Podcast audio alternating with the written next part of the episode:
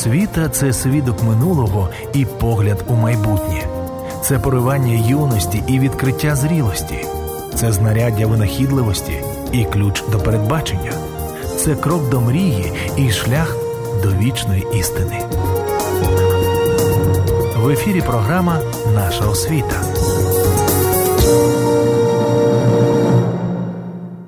Світлі вітання нашим слухачам і глядачам програми «Наша освіта».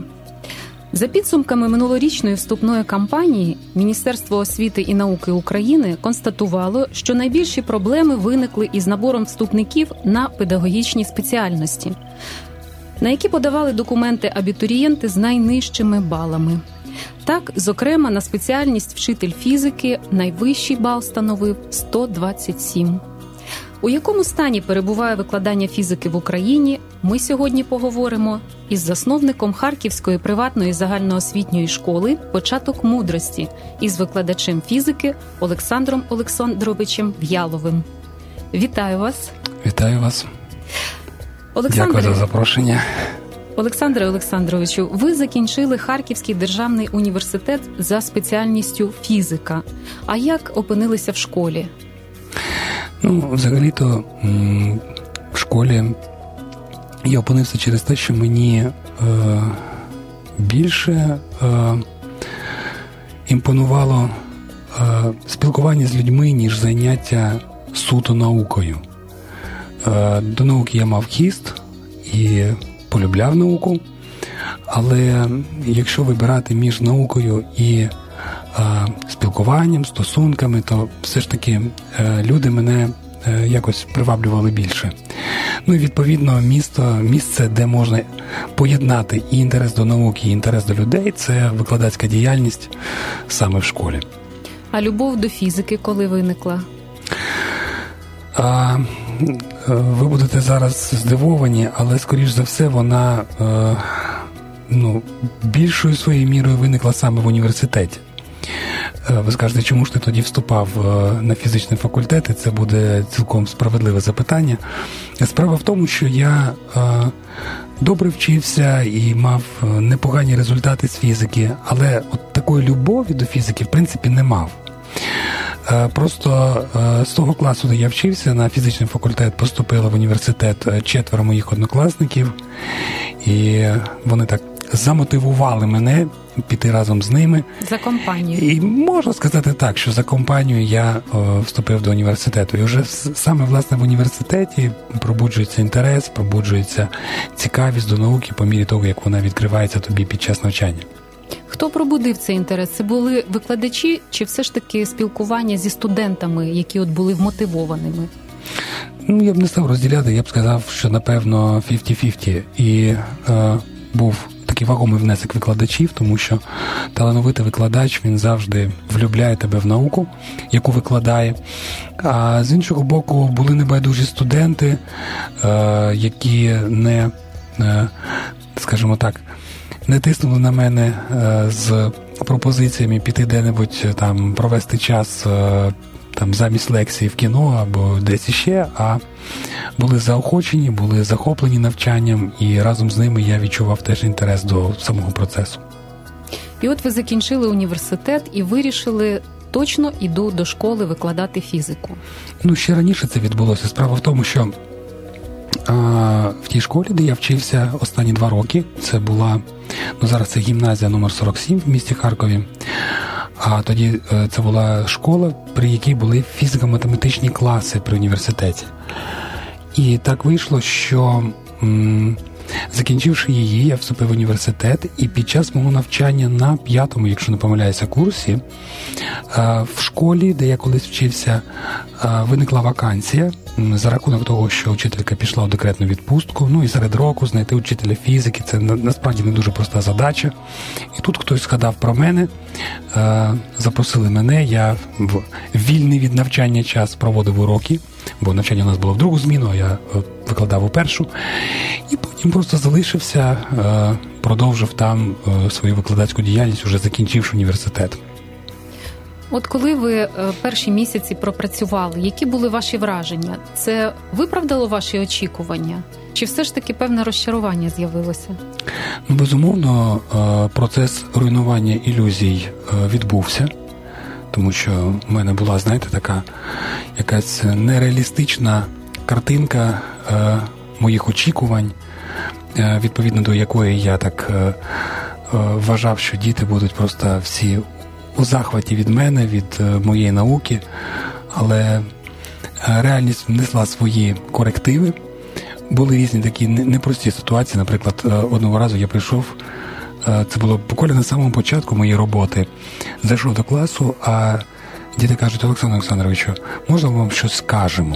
Я кажу: ну давайте, будь ласка. Ми хочемо вас попередити, що в нашому класі вчителі надовго не затримуються.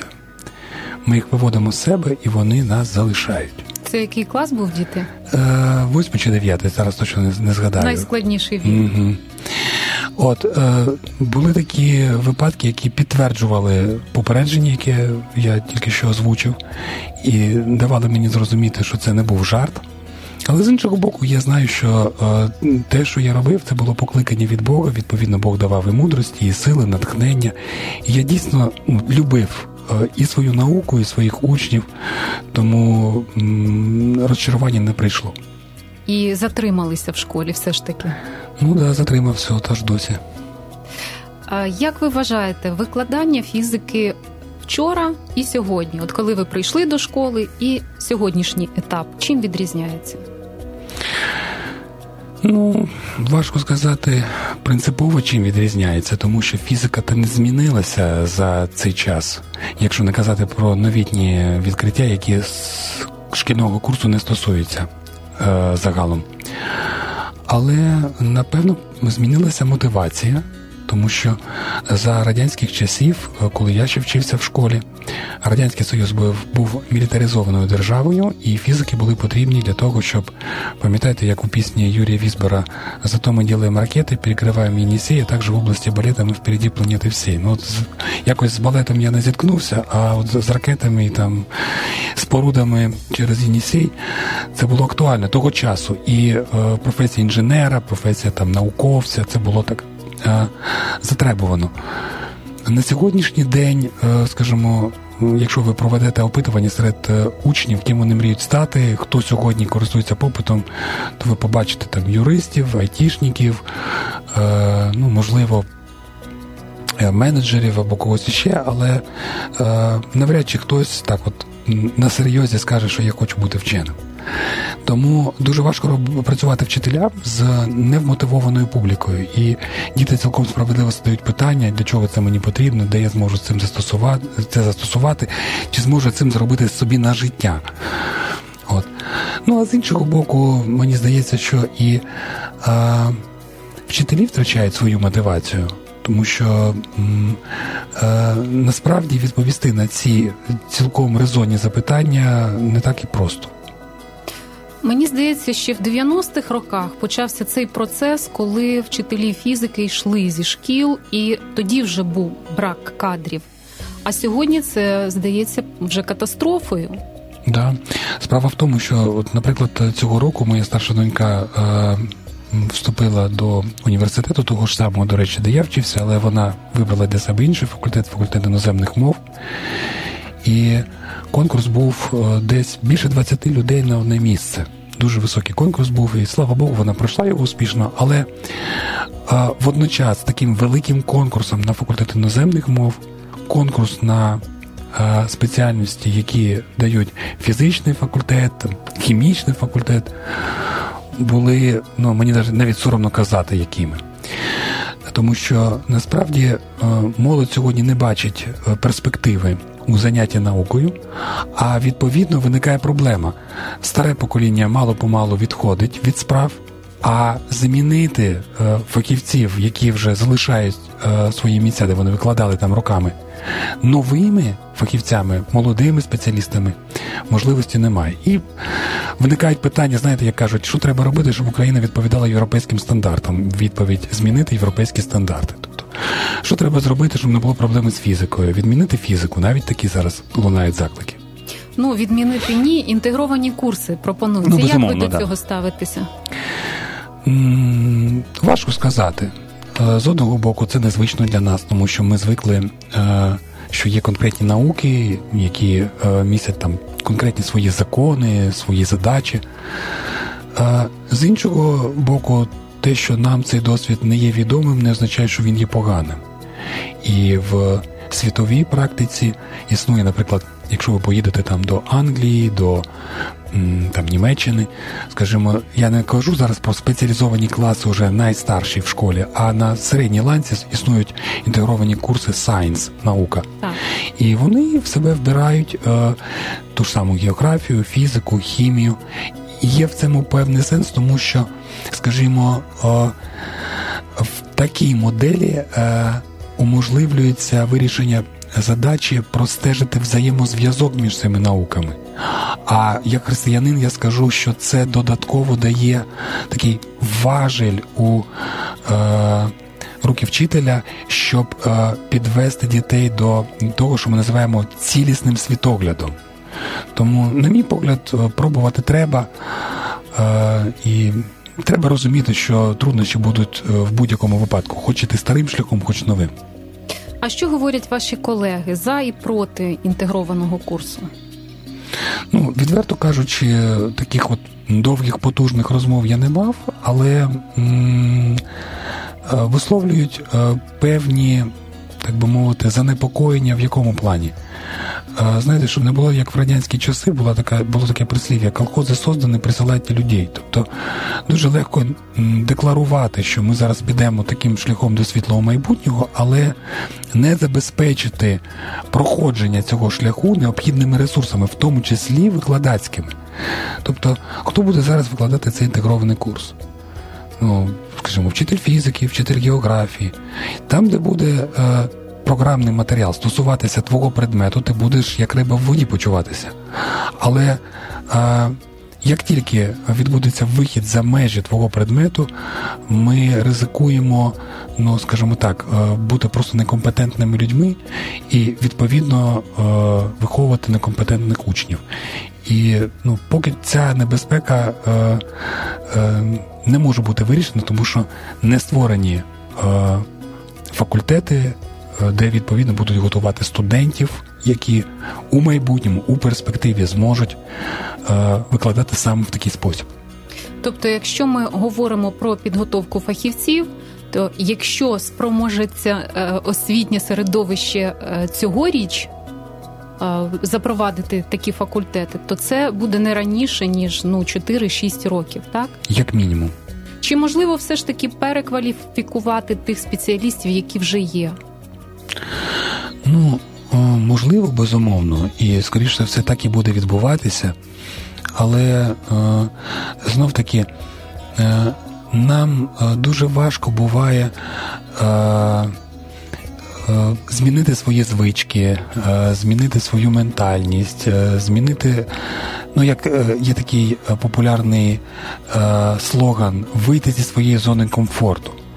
Тому скажу так, що вчителі, на мою думку, і я б хотів зараз помилитися, але наскільки я бачу своїх колег, це доволі консервативна соціальна група.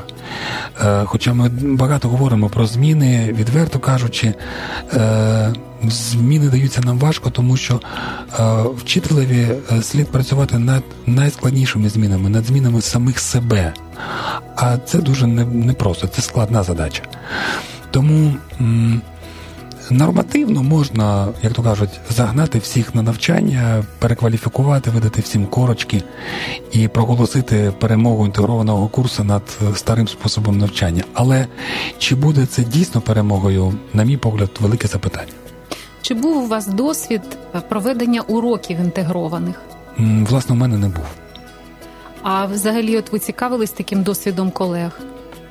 Ні, не цікавився, якщо не вважати того, що я називаю, як учитель-християнин, біблійною інтеграцією.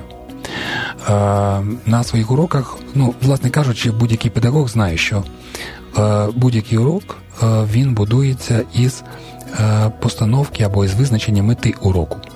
І ця мета має такий триєдиний аспект, чимось нагадує нашу теологію, да?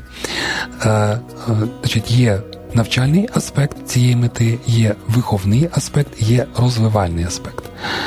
Так от, якщо говорити про виховний аспект, який зачіпляє поняття цінностей, який зачіпляє поняття характеру нашого, нашого ставлення до чогось, правда? Тобто, я казав колись Дмитро Іванович Менделєєв, знання без виховання – це меч в руках божевільного.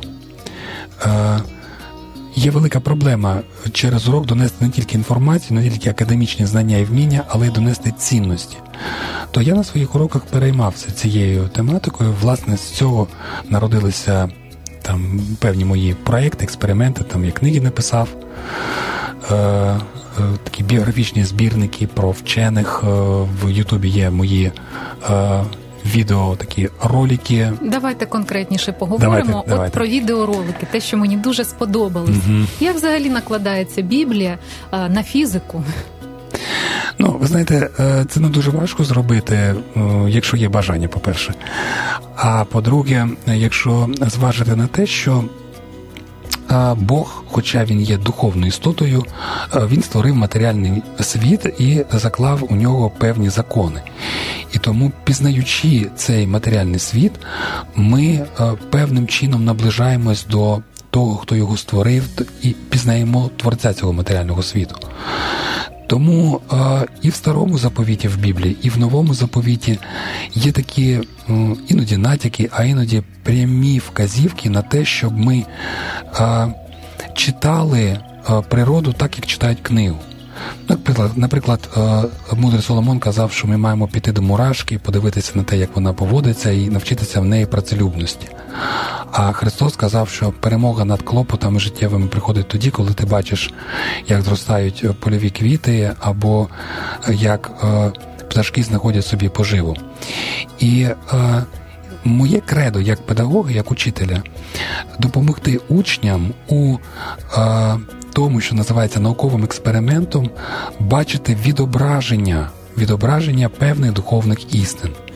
І от цей проєкт «Біблія в дослідах» або російською мовою «Біблія в опитах», який є на Ютубі, який був зроблений у співпраці з Християнським науково-апологетичним центром, цей проєкт якраз показує, що навіть прості домашні експерименти, які учні можуть відтворити в домашніх умовах і які не потребують спеціального обладнання, можуть бути гарними ілюстраціями, які можуть використовувати і шкільний вчитель, і проповідник, і батьки вдома з дітьми.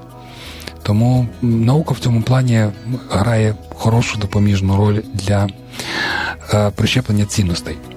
Шановні слухачі і глядачі, я хочу озвучити назву цих відео. Вони такі цікаві. «Теплоємність води, горіння і смирення перед Богом», «Горіння, кисень і добрі справи», «Щільність рідини, сила Архімеда і праведність». Як це можна все поєднати? Подивіться і побачите. Розкажіть про один дослід. От як вам прийшла, наприклад, думка поєднати теплоємність води, горіння і смирення перед Богом? Ну, це просто красивий дослід, коли в звичайну повітряну кульку наливають воду, а потім розташовують над джерелом вогню. Кулька всупереч очікуванням не лопається, не руйнується, вода не виливається.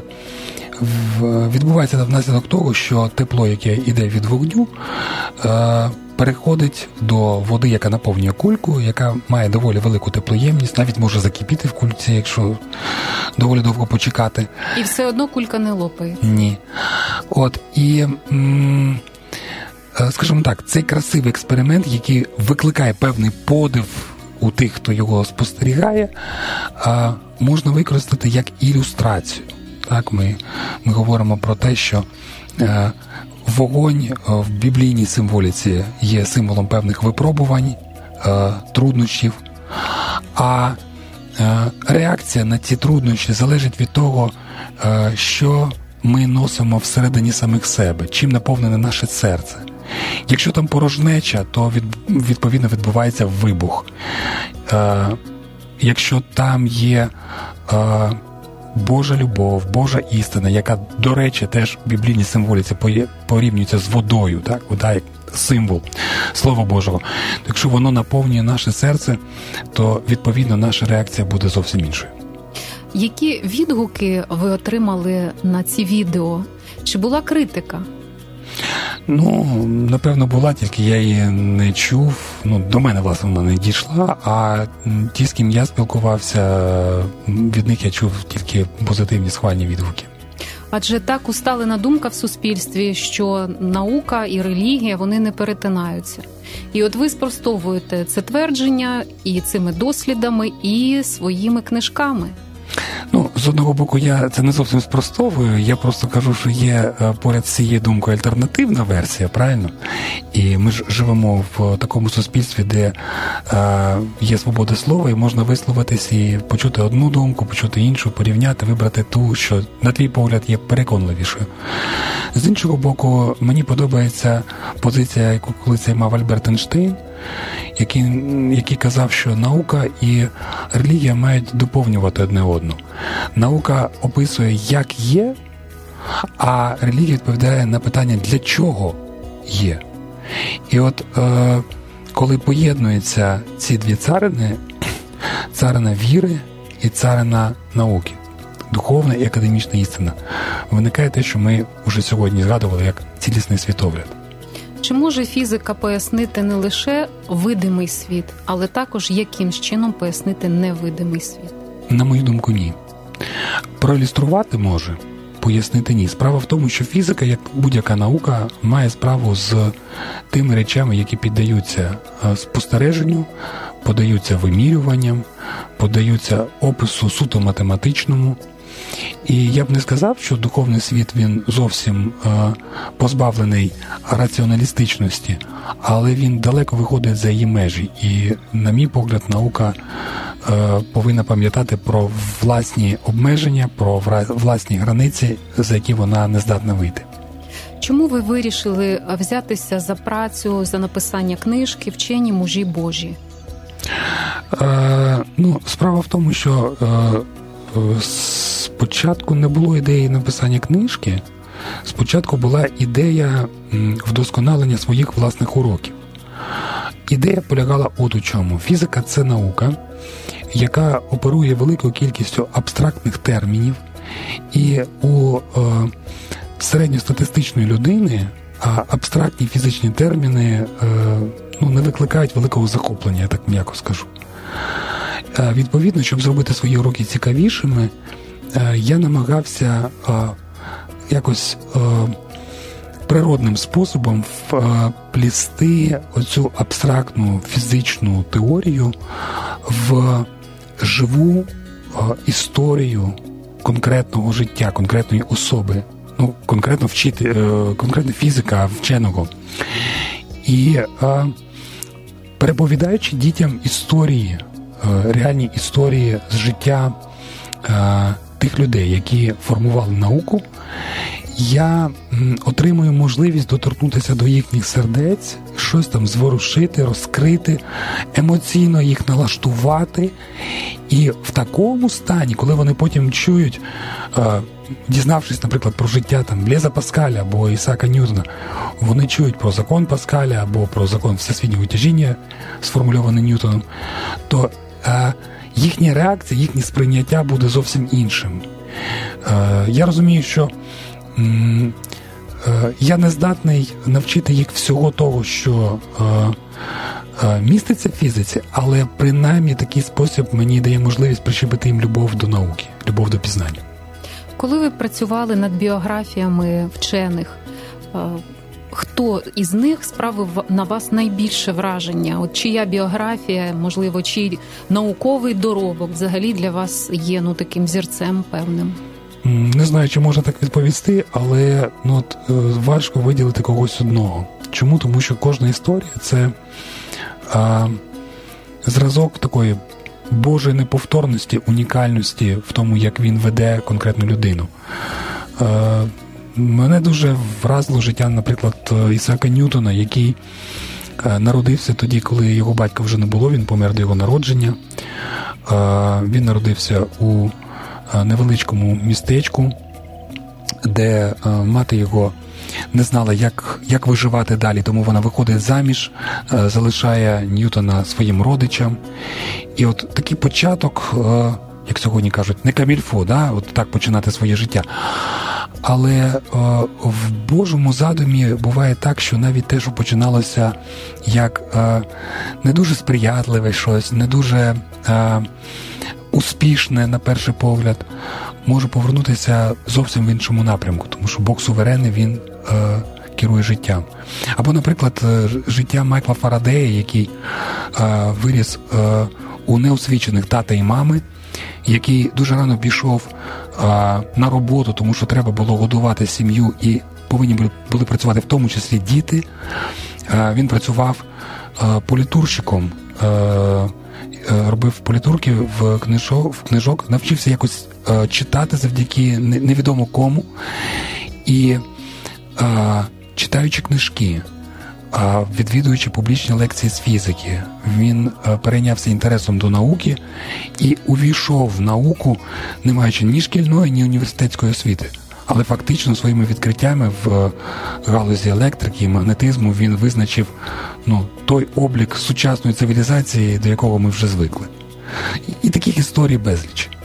Чи траплялися вам такі історії, що науковець молодий починає свій шлях атеїстом, але потім, вивчаючи саме науку, через фізику, через закони природи, приходить до розуміння того, що світ створений Богом? Так от одразу важко згадати, відверто кажучи, хоча напевно такі приклади є. Просто одразу я не готовий вам назвати такий приклад. В принципі, не вважаю себе вченим, але мій шлях був подібним, тому що від початку моє навчання і моє вивчення фізики не відбувалося як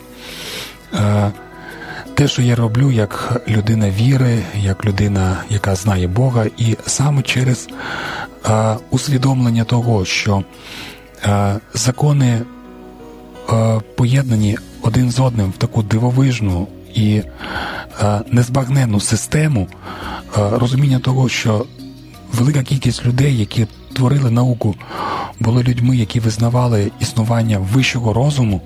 От ці речі привели до віри. Думаю, що у багатьох було подібне. Ваша друга книжка «Співпрацівники Творця». Угу. Про що вона?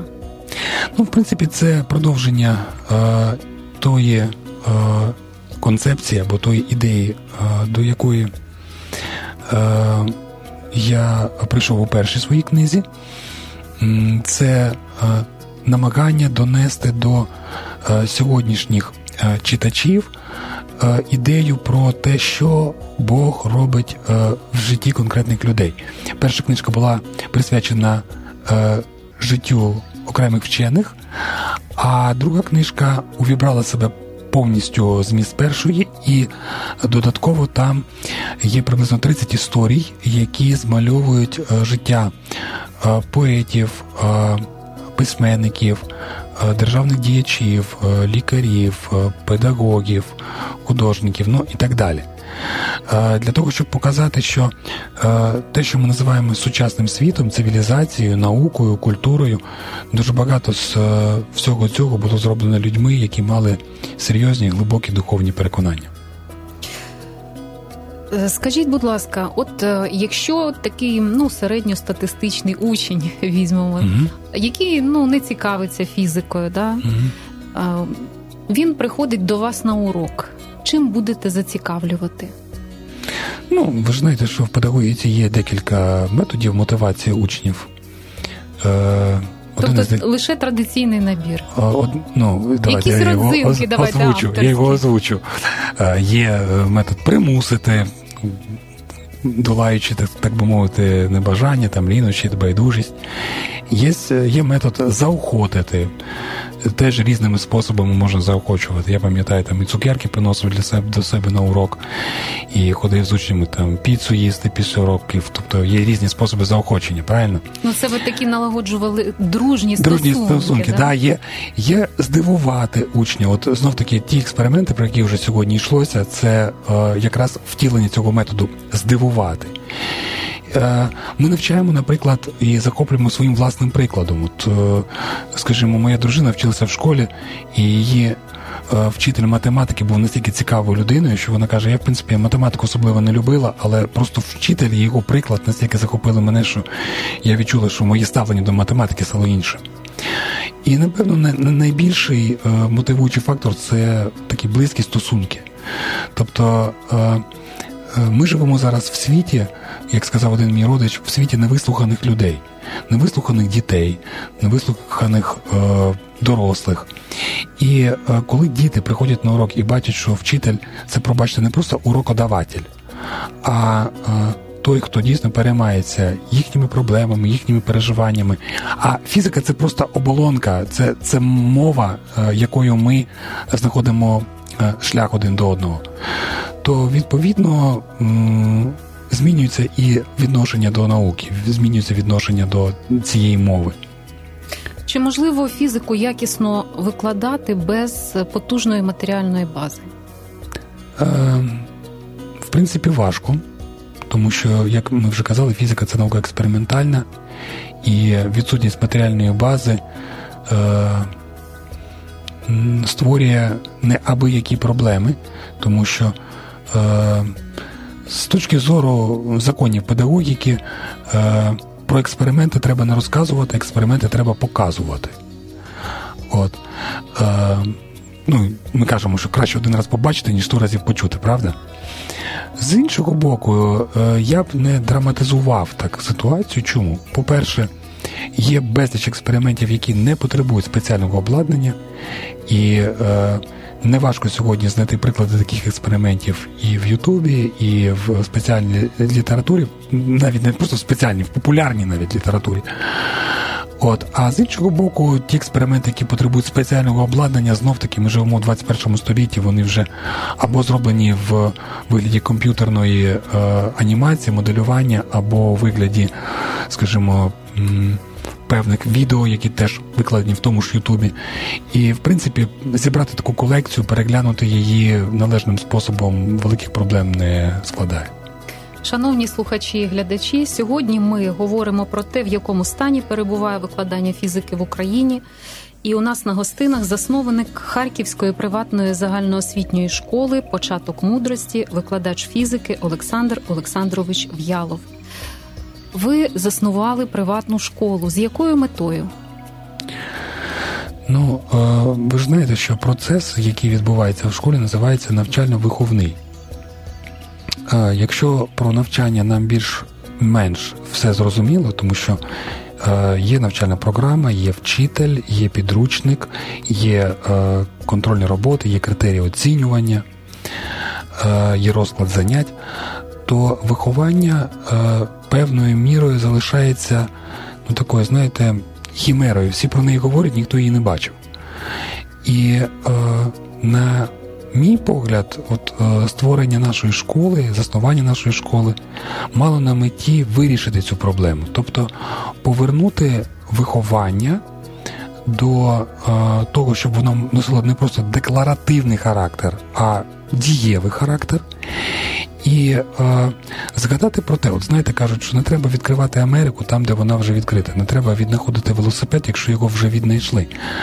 Ми не створювали нічого нового в плані виховних цінностей. Ми взяли просто цінності, які витримали найсуворішу, на мій погляд, перевірку часу. Це 10 заповідей, це нагірна проповідь Ісуса Христа. Це заповіді любити Бога, любити ближнього.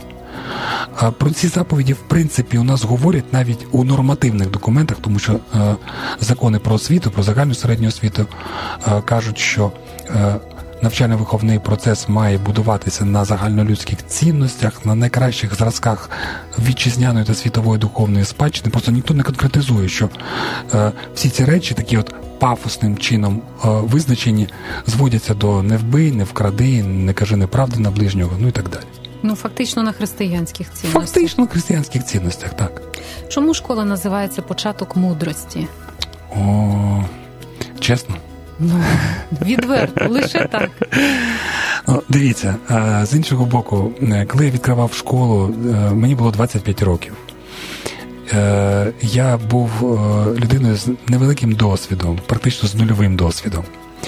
І не можу сказати, що всі ті люди із системи управління освітою, до яких я звертався, які повинні були співпрацювати зі мною по різних документах і питаннях школи, не можу сказати, що вони всі були налаштовані дуже заохочуючи, правда? І тому мені треба було вибрати таку назву, щоб вона з одного боку цілком була зрозумілою для людей з християнської, так би мовити, спільноти. Ну, ви знаєте, книга приповісті Соломона, там написано «Початок мудрості» – це страх Господній, бо шанування по відношенню, шанобливе ставлення до Бога, так можна сказати.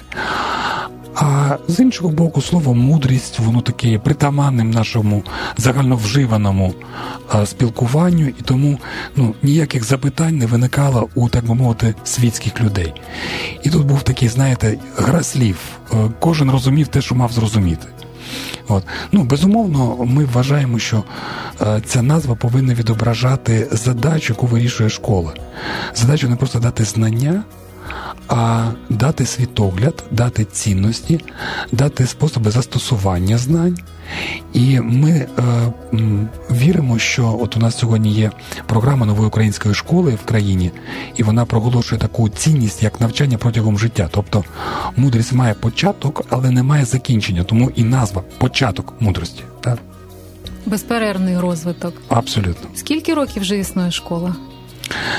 Вона була заснована у 2000 році. Вже чималий досвід маєте.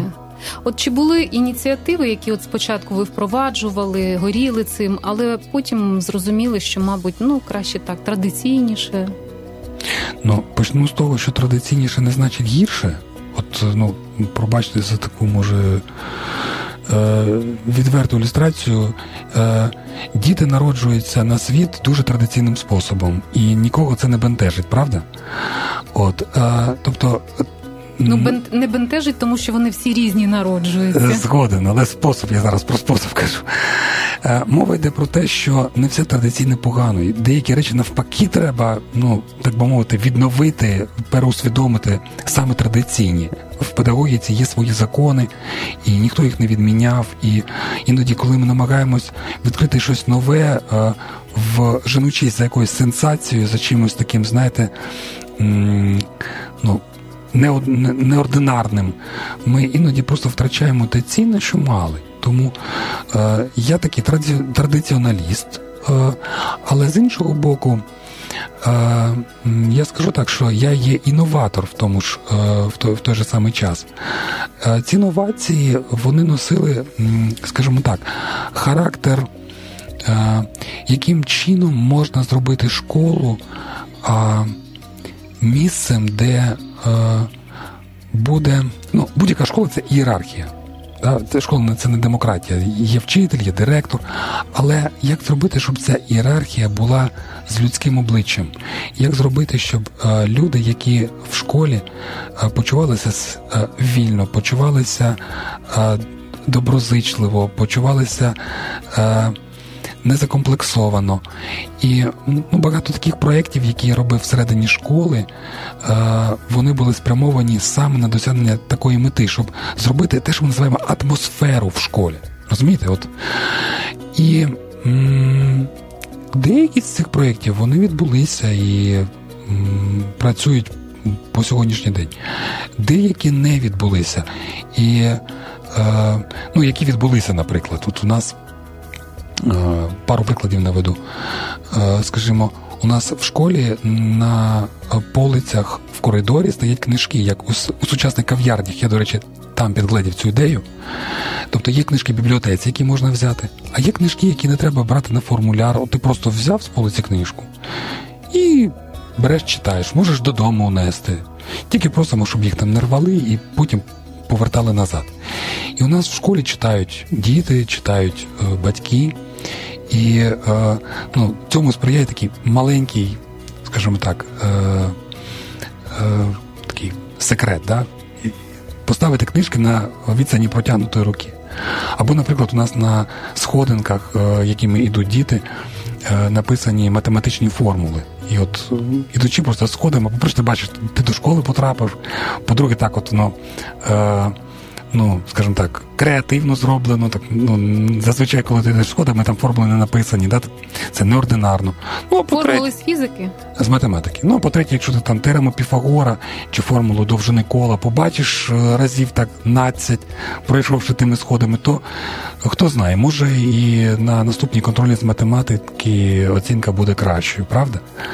От. Є різні такі речі, наприклад, у нас була стіна, яку ми називали стіна допомоги. У нас старшокласники і вчителі школи, значить, на такому кольоровому аркуші формату А4 розмічували свою фотографію і потім писали відповідь на 2 запитання. Що я вмію добре робити і готовий навчити інших бажаючих? І що я хочу навчитися робити від когось? От ми там повісили всі ці речі. І люди вже самі орієнтувалися, наприклад, хоча я вчитель фізики, але я добре володію англійською мовою, і я написав, що я можу навчити за 5 уроків основам англійської граматики. І от ті, хто в школі вчиться, ніхто нікого не примушував, вони самі організувалися, прочитали, що я таке можу робити, підійшли до мене і кажуть: Олександр Олександрович, давайте ми на вихідних зберемося і поговоримо про англійську граматику. Тобто, ну, ініціатива, яка народжується не від мене, не від засновника, не від директора, не від адміністрації школи, так би мовити, самочинно. Тобто, ну, і інші є такі подібні проекти. Наприклад, ми там не піднімаємо плату за навчання тим, хто вчиться доволі добре в нашій школі. Тобто, вони отримують певні пільги. Але є такі проекти, які, ну, не спрацювали.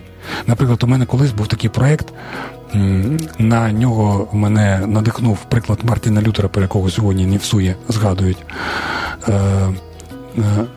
Він пробив свої славетні 95 тез, там, запрошуючи до обговорення своїх ідей співвітчизників. І от у мене в школі колись теж виникла така дошка, ми назвали її «Я так думаю». І туди можна було розміщати свої думки, тільки підписані. Ми обіцяли, що не буде ніяких каральних санкцій тим, хто висловлює свою думку. Але треба висловлювати свої думки, в тому числі критичні, аргументуючи їх, пропонуючи вирішення цих. Ті, проти кого вони були спрямовані, теж мали можливість там вивішувати. Коли це починалося, ну, ще не було такого захоплення соціальними мережами, зараз в соціальних мережах так люди пишуть, а ми хотіли зробити це, так би мовити, офлайн. Ну, ця ідея якось не пішла. От, можливо, я забагато хочу, знаєте, такий рівень відвертості, ну, може там ще в сім'ї, як то кажуть, прокатить, а в школі, напевно, це забагато. А можливо, просто не прийшов ще час. Може вирости наступне покоління, і це буде запроваджено, хто знає.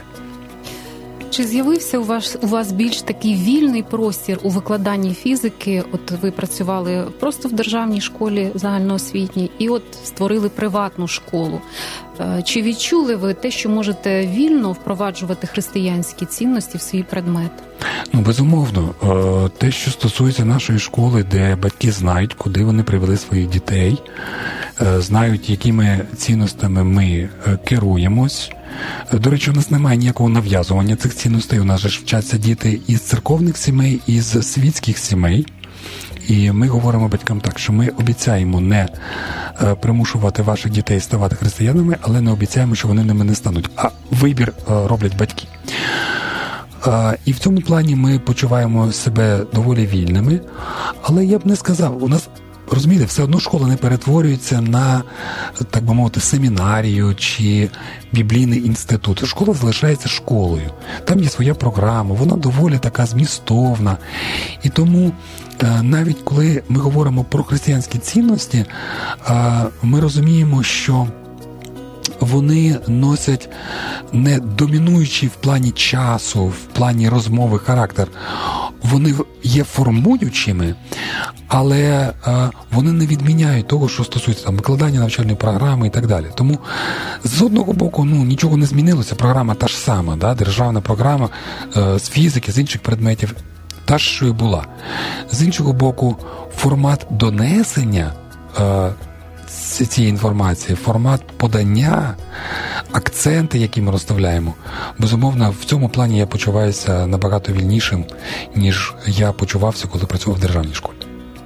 Наша програма добігає кінця, і наостанок хотілося б від вас почути такі поради. От ми Починали з того, що на факультет учителів фізики проходили абітурієнти з дуже низьким балом. Як повернути цікавість до цієї такої науки непростої і цікавої, і в той же час дійсно вона потребує фахового викладання. Як не втратити цей інтерес і все ж таки навчити наших дітей любити фізику? Непросте запитання. Спробую, можливо, якісь окреслити напрямки руху. Це не є стратегія вирішення проблеми, це просто якісь ідеї щодо того, як спробувати це зробити. По-перше, діти наслідують дорослих. І дуже рідко буває так, що там, де дорослі байдужі, там діти захоплені. Я не беру зараз погані речі, погано мовчаться без всяких прикладів, без всяких спеціальних настанов. Я кажу про хороші речі. В моїй сім'ї, наприклад, батьки дуже любили читати, і це передалося нам, дітям. І я вважаю, що ті, хто хочуть, щоб змінилося ставлення дітей до науки, зокрема до фізики, або взагалі до пізнання світу, до пізнання природи, повинні змінити своє власне ставлення. Тобто мова йде про те, що батькам, вчителям, якщо нас там чують, наприклад, священнослужителям, треба бути людьми, які цікавляться не лише якимись прагматичними речами, не лише якимись речами, які стосуються їхньої, спеціальності, а взагалі цікавляться пізнанням світу, в якому ми живемо, пізнанням його законів. Це раз. По-друге, я думаю, що треба допомагати дітям обирати контент того, що вони читають і дивляться. Є цікаві книжки сьогодні, є хороші фільми, хороші передачі, хороші програми. І познайомити з цим, прищепити цей інтерес. Примусити не можна, але прищепити варто. І крім того, якщо казати вже про вибір професії, якщо вже молода людина йде на вступні екзамени до вищого навчального закладу, це вже вибір майбутньої професії, то дуже важливо допомогти нашим дітям. Це дуже непросто, але варто докласти до цього зусиль. Допомогти їм зрозуміти, що є, крім прагматичних, критеріїв вибору майбутньої кар'єри, ще інші критерії, зокрема критерії твого покликання. Можливо, Бог покликав тебе бути художником, можливо, Він покликав тебе бути музикантом. І сьогодні пересічні художники, пересічні музиканти не заробляють великі гроші. Так? Але іти шляхом, який відрізняється від твого покликання, або іде всупереч твоєму покликанню, означає здійснювати духовне самогубство, духовний суїцид. І, на мою думку, треба плекати у дітей з того віку, коли це вже є можливим, розуміння своїх здібностей, свого покликання і вибір того шляху, на якому це покликання може бути реалізовано в найкращий спосіб. Тоді у нас будуть здібні до вчительства іти в педагоги, здібні до управління йти в менеджери, здібні до фізичної якоїсь роботи йти в будівничі і так далі, і так далі. Дуже дякую за цікаву розмову, шановні слухачі, глядачі. Сьогодні у нас на гостинах був засновник Харківської приватної загальноосвітньої школи «Початок мудрості», викладач фізики Олександр Олександрович В'ялов. І говорили ми, в якому стані перебуває викладання фізики в Україні. Дуже дякую, до побачення, до наступних зустрічей. На все добре. Якщо ваш план на рік – сійте пшеницю. Якщо ваш план на десятиліття – садіть дерева. Якщо ваш план на усе життя – учіть дітей. Східна мудрість. Ви слухали програму «Наша освіта».